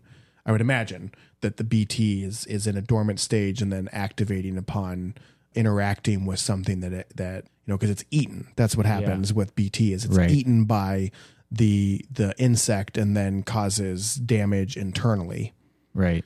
But I don't know what you know in diatomaceous earth is a very different substance as a type of pulverized ground rock material. And that is what you were just talking about is like us walking through glass would be Right. what diatomaceous earth is to a lot of larvae. Uh, also, if they happen to ingest it, it's would be like us Yeah. eating glass. But generally, the purpose is you're sprinkling it around and it's more or less making a perimeter around those plants that that your target pest is going to Yes. cross paths with and meet a gruesome demise. yeah, yeah. Diatomaceous is a naturally occurring Yeah. um, rock that is then powdered or pulverized, and then you sprinkle that on the plant or around the base of the affected plant, and then insects or creepy crawlies interact with it, and ouchie. So interesting. Very good to know. I had We always both seen learned those. about dipel dust. Yep. I had always seen those sold right next to each other at garden centers. Both are a white powder, and I apparently just never retained that. That's okay. See, it's a humble moment for us Hmm. Yep. as a horticulturist. You are never Always a know-it-all. learning. Absolutely. Yep. Absolutely. So we didn't get to this point where we felt like we could talk to people because we always knew everything. Yep.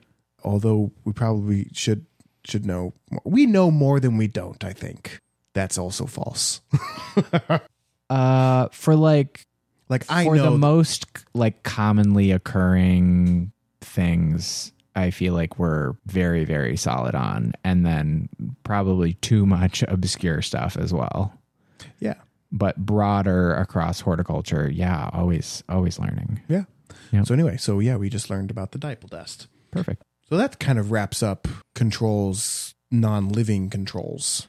that wraps up the spore is a living more natural and or organic routes. Then we do have a handful of the more common ones that are your more synthetic or conventional. Um, like we briefly mentioned the neonicotinoid or neonic pesticides and those are your systemic insecticides. Common one being imidacloprid. yep that's that's generally the one you're gonna see the most There was a in brief, any of the tree and shrub protect or Right. three in one rose protect, anything that's all imidacloprid. yeah, anything that's advertised to protect your plants from insects for a number of months period of time. Right, right, Yep, right. Exactly. There was a brief period of time when, uh, for the ash borer, when it was really becoming a problem for homeowners, when it's kind of moved out of the wooded areas and the ash borer was finding the other ashes that were now planted in people's yards and decimating as it them. still does today. Oh yeah, yeah, they're they're definitely on their way out.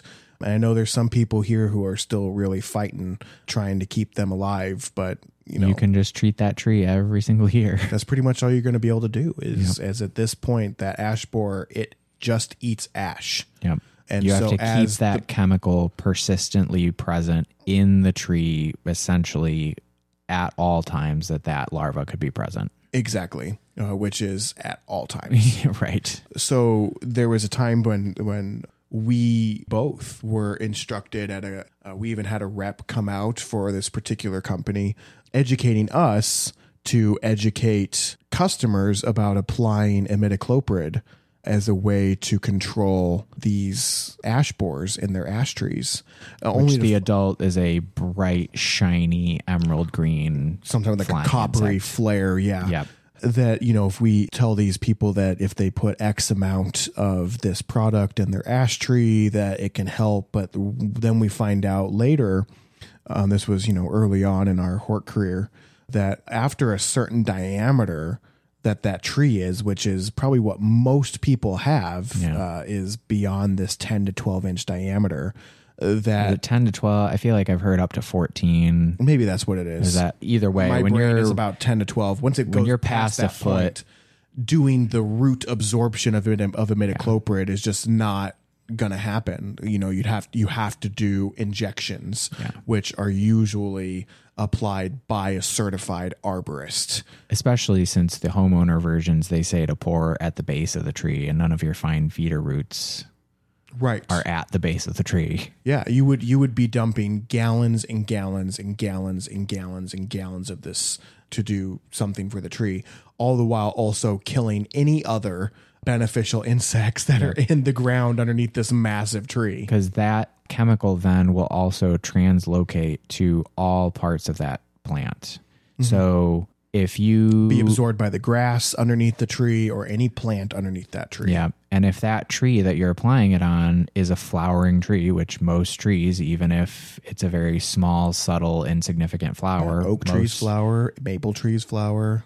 They they are flowering to then be pollinated to produce a seed to reproduce. That chemical will translocate to the flowers the pollen the petals everything uh, leaves stems shoots all parts of that plant and then is acutely toxic to um, generally um, just about every insect for, for practical purposes.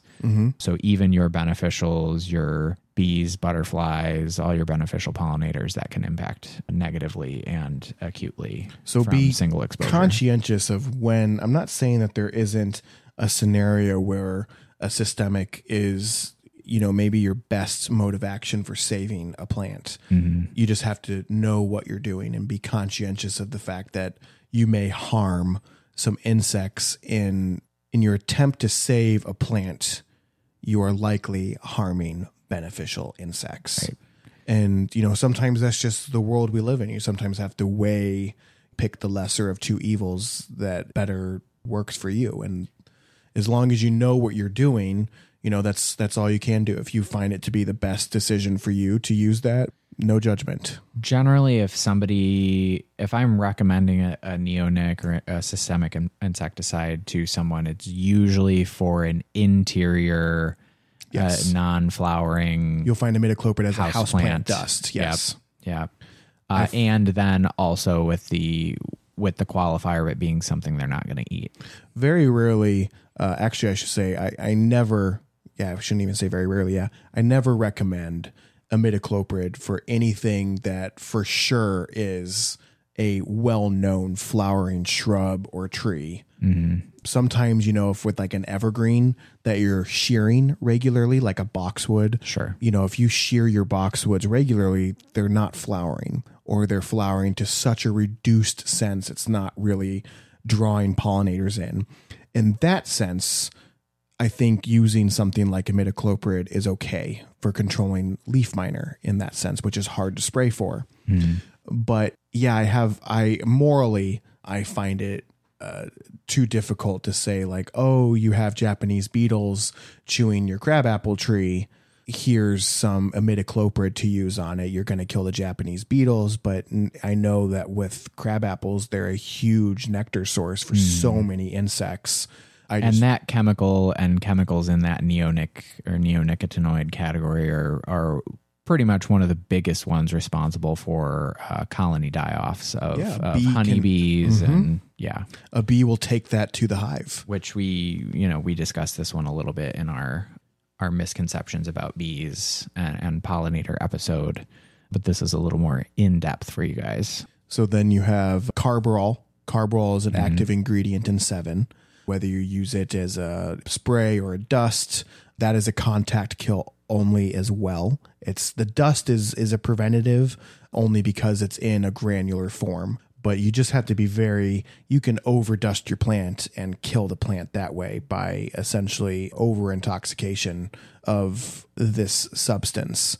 So a light dust is what if you choose to go that route, you definitely want to do a light dusting on your plant or the spray, but it is non-selective. It will kill any if not most insects that it fleas and ticks mm-hmm. and and japanese beetles and you name it Yep, so it'll kill most things. I generally, and this is this is my take. I know that they state on that label that you can use that up to certain number of days of harvest on edible plants, but I would not particularly recommend carbaryl or Sevin or or some of these others, the the neonics. Yeah, imidacloprid is plant. going to be in the fruit that you eat. Right. I as far as these synthetics or these conventionals, typically I do not recommend them on something that is going to be consumed. And again, that's just my take. Mm-hmm.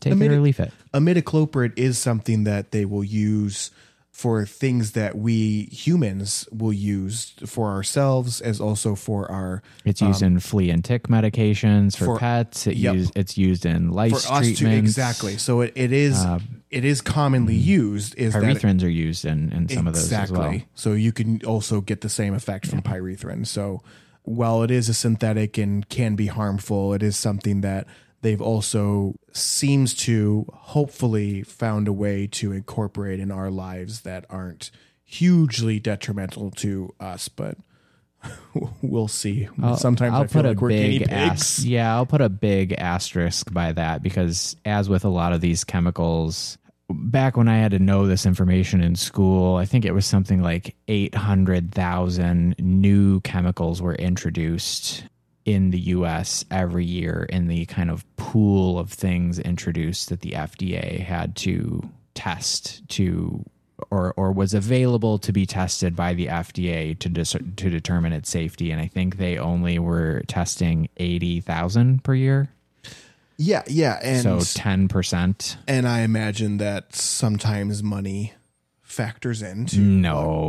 Right that gets No. you past the Here? five to ten year uh, field study here where we to- say it's safe until you prove it's not right Yeah. Mm-hmm. Yeah.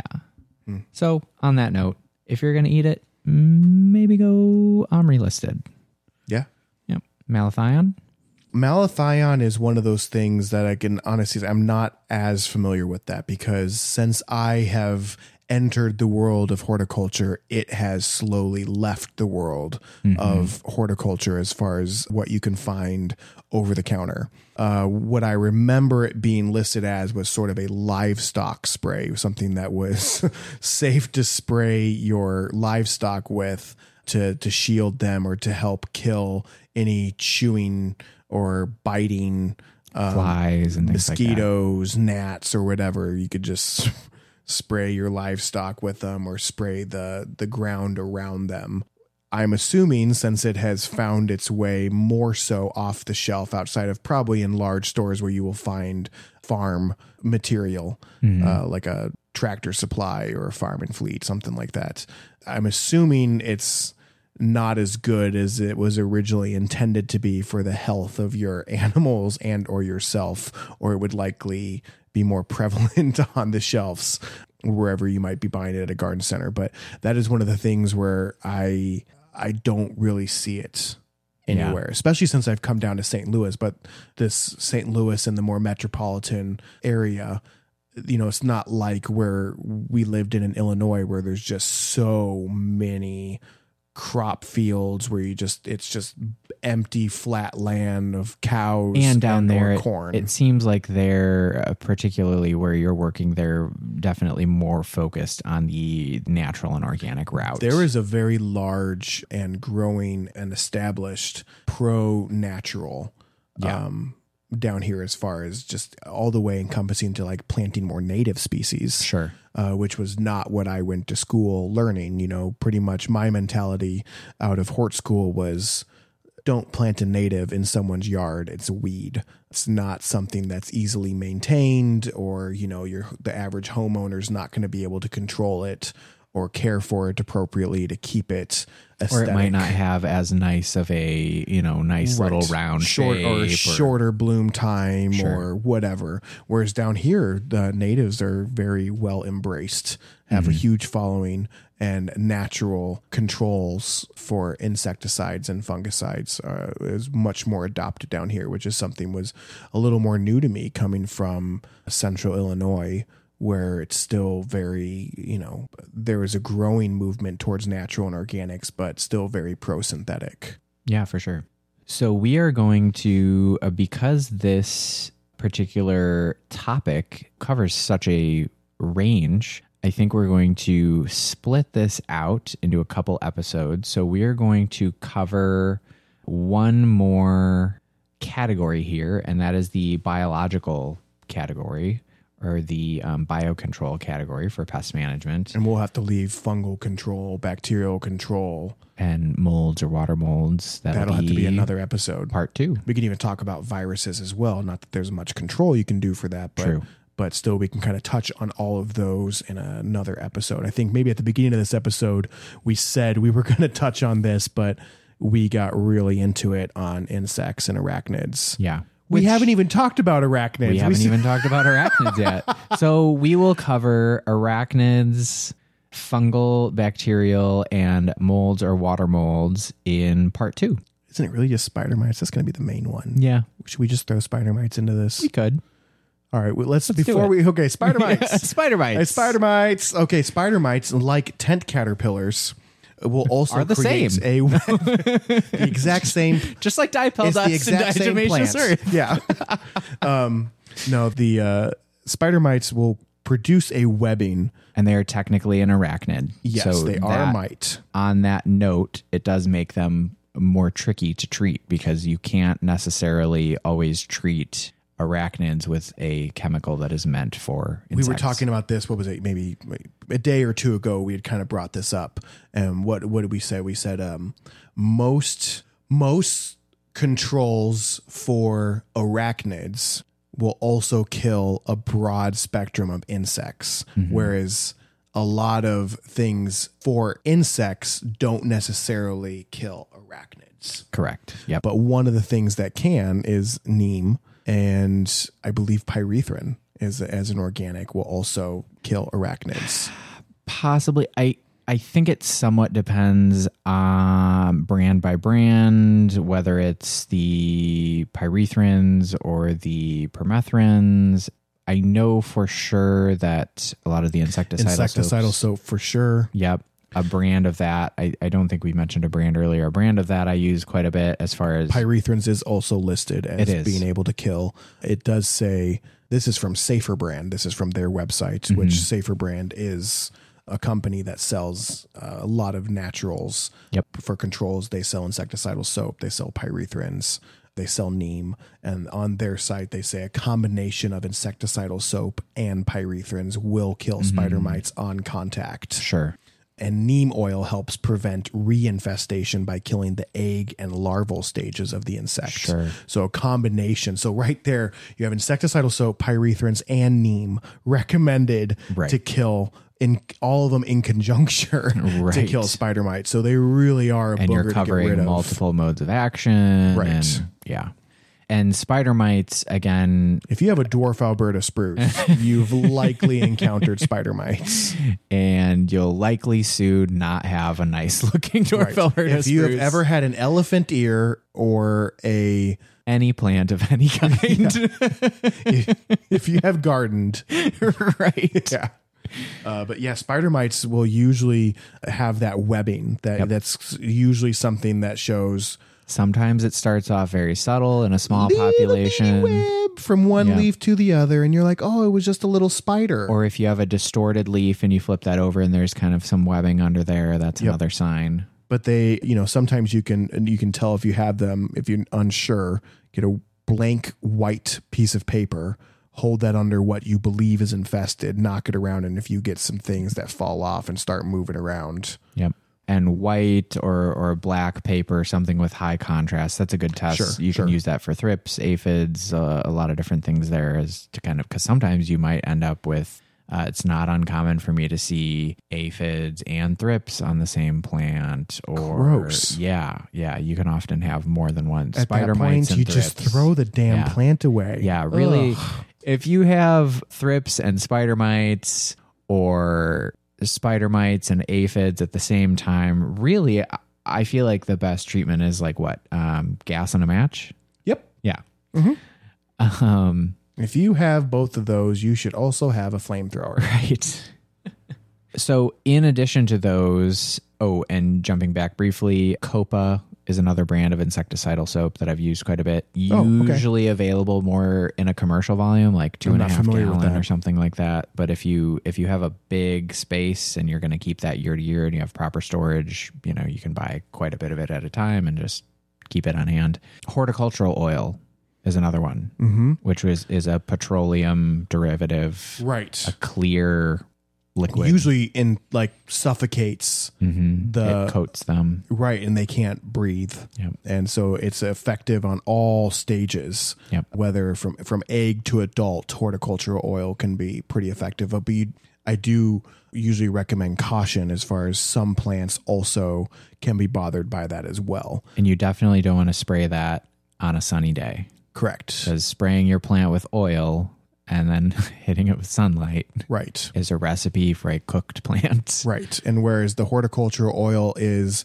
completely encompassing and preventing a pest from breathing in high quantities, it can also sometimes inhibit the leaf from breathing as well. Yeah. So it's just something to be somewhat conscientious of. I'm not saying that's going to always happen, but it is something to be conscientious of, especially when you're spraying it on smaller plants like house plants or whatever uh, that have a smaller leaf or just like a smaller area.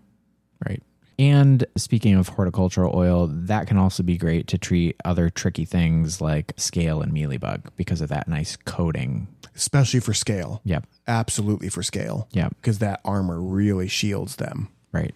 So sometimes the horticultural oil will lower the guard of the scale where it gets encapsulated and it can't breathe. So it starts to move Mm-hmm. and it exposes portions of its underside as it's trying to relocate itself and then To then become more coated. right and or to then be able to be hit with another insecticide. Sure. And if we didn't say the spider mites also very, very, very, very tiny, the size of you know pin, Pen- yeah. a pinpoint of Pencil. a of a yeah of a mechanical pencil or something like that. If you And can they colonize. They're not Yeah. like individually, they're in colonies. and if you can get in close enough to see them, usually their main body is kind of like a reddish brown. Yes, but not necessarily to be confused with red mites that you might see on like a picnic table They or usually have like what a kind of a yellowish legs. yeah. Yeah. So then, just to wrap up, we'll briefly cover biological controls, which can be great for these guys, a lot Mm-hmm. of these insect pests that we've covered, and biological controls or Which you've already touched on with the biomanagement, uh, lots of different names for that. That'd be your ladybugs. Yep. Ladybugs, praying mantis, uh, lacewings. Again, the ladybug larvae are usually the ones that Eat more. that eat They're more. hungry, they're can eat what hundred plus a and day. lacewing larva I think lacewing larva, eats which even more. it's like four hundred a day per larva. yeah. So you can usually buy the ladybugs in more adult form. Lacewings you can get as adults, or you can get the eggs. Obviously, you want the eggs that are going to turn into larvae because the larvae are the most aggressive towards aphid control. Praying mantis usually you get as a dormant egg sac as well. Mm-hmm. The egg sack's super cool. And the I love the little praying mantids that come out of that. They just look like little weedy baby miniature. Little tiny. Oh, I remember I had saved two egg sacs from a previous fall. They were on my burning bush. Um, and uh, I, I cut them off and I kept them. And then I put them back out in spring in my two flower arrangement porch pots. Mm-hmm. And they hatched. Unfortunately, they hatched when it was a torrential downpour. So I'm mm. leaving out the front door to go to work. And also, I'm like, why is the ground moving? It's because I had two egg oh. sacs both hatch at the same time. And all these little baby praying mantids were all over the deck, just like getting pummeled by rain droplets. Oh, no. And and I'm stepping on them. I'm like, no. so then I'm like, I'm getting like this little dustpan and a little broom, and I'm trying to like scoop them into this pan and kind of like put them in my plants that were all out on my deck to kind of like Give them some sort of shelter. something you know lindsay my wife comes out and she's like what are you doing i was like stop. Don't move. the babies. They're the babies. But yeah i love my little praying mantids and they're very effective. They they'll eat japanese beetles too. I have a great picture of uh, one that has three japanese beetles two in one arm and one in the other. So they're bosses but they'll also kill bees and butterflies too. They Yeah, they Praying will mantids eat don't- anything that buzzes by. praying mantid don't give a crap. Right. And a couple others are predatory mites and predatory or parasitoid wasps. The predatory mites can be used for a variety of insects as well. Again, that's a very tiny, tiny mite. You're not really going to see them around necessarily unless you're really looking for it. But a lot of these, and, and we'll list a couple sources where you can track these down if you want to try a biological control instead of spraying a chemical there are different types of predatory mites for different types of insects. right Um, so you can get mites to control thrips, you can get mites to control aphids. I think there's mites you can get to control other mites. I believe so. Yeah. And then the parasitoid wasps are one of my favorites. Mm-hmm. Especially if you have those stupid tomato hornworms. Oh, is there a parasitoid wasp for those? Oh, Yeah, have you ever seen the tomato hornworms that have like those little white, looks like rice sticking out of their backs? Oh, That's the wasp Oh, egg. yes. Yep. Yep. Yep. Yep. And it's I- too bad because the hummingbird moth that comes out of the tomato hornworm is such a Mm-hmm. Or the, cool. the sphinx moth. Yeah, it looks like a hummingbird, a lobster, and a moth had a baby. They're such Yeah, that's pretty accurate, actually. they're so cool, but the worm is So destructive. Such a begonia. you Right. know? I remember my mom had them on her tomato plants when she could not figure out what the hell was decimating her tomato plants and she Yeah. could not see them. It's amazing this fat worm the size of your middle finger can camouflage itself on a Yeah. tomato plant. And i said to her i was like look eat, underneath eat, eat, leaves eat, i said you need to look under the leaves look really close to the stem. And sure enough i think it was like the next day she took a picture of this big fat son of a worm. And uh it's like yep there it was. I Mm-hmm. Was like they can just mow down your tomato plant. Yep. But yeah, so the parasitic wasps will lay their eggs on that and then they get eaten alive from the inside. Yeah, I most often, when I think of parasitoid wasps, think of the ones that go after aphids. Sure. And what they'll do, I'll try to find a link and post a video of this. Same with the ants farming the aphids because those can kind of go go along with each other. But what they do, it's a tiny, what, not even not even a half an inch long, little tiny wasp, maybe like three eighths of an inch long. You might think from, uh, you know, you might think it's like a flying ant or something. Yeah, pretty not going to cause any harm to us at all. But what they'll do is they'll find these aphids and they kind of dance around with the aphid until they get behind them and then they just kind of poke them with a, a little stinger on their butt. And what that does is it injects a single egg into the aphid. And once that egg hatches, the larva of the wasp will start to feed on the aphid from the inside. It's very mummy uh, or uh, it's very alien esque. And so as that happens, the aphid is still alive, but it essentially becomes a mummy, just kind of aimlessly wandering around on the plant. They start to enlarge in size and get larger than the other aphids around them. Yep.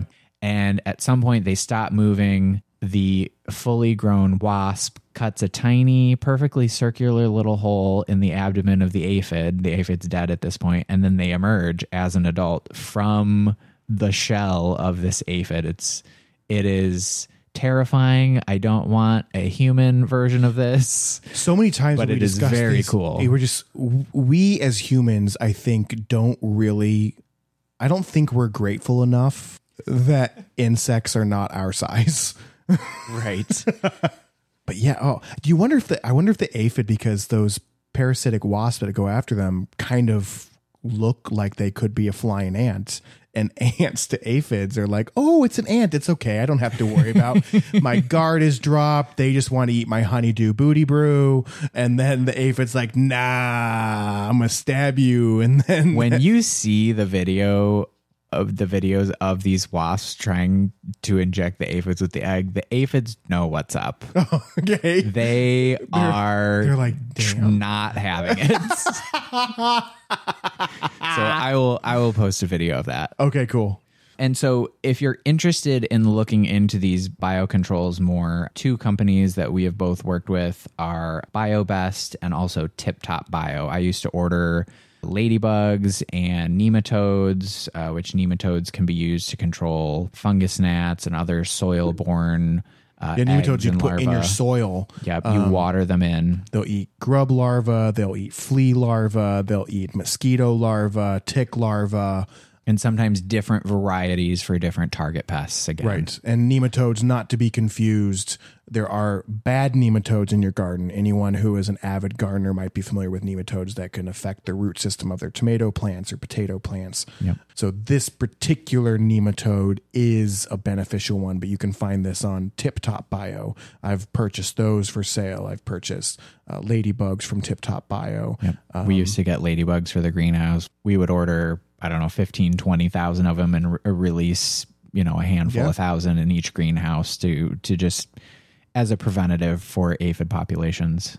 But either one of those websites, I believe you can order directly from them as retail. Then, of course, if you're a bigger operation, you can set up a wholesale account. And you know they're not sponsoring us or anything, but And it's uh, one thing to keep in control. Like if you're gonna go the biological control, mm-hmm. you can't use insecticides too, even if they're organic.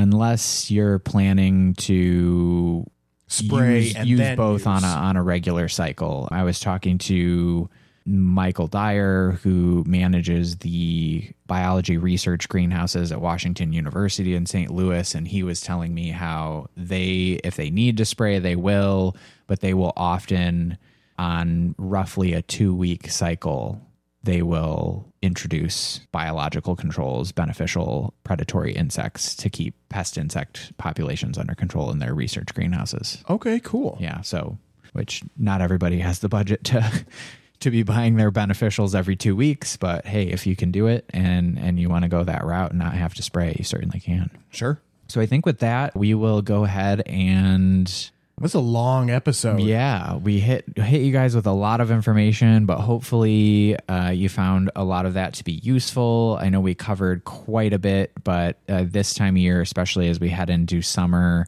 a lot of these insect pests are going to be popping up and and becoming a problem for a lot of people. It's something we would run into very often in both garden centers and with our our clients for our own businesses. So hopefully this helped a few of you have a little more information on how to tackle these problems and not be Feel more uh, comfortable with yeah, it. Yeah. exactly exactly and so in our next episode part two of this for pest management we will then get into more specifics on fungal diseases bacterial diseases as well as molds or water molds that can affect your plants but for now this has wrapped up the insect and arachnid portion Yeah. And with that, this has been the Take It or Leaf It podcast. I'm Nick Farringdon, I'm Ethan Wise. and we'll see you guys next time. Yep.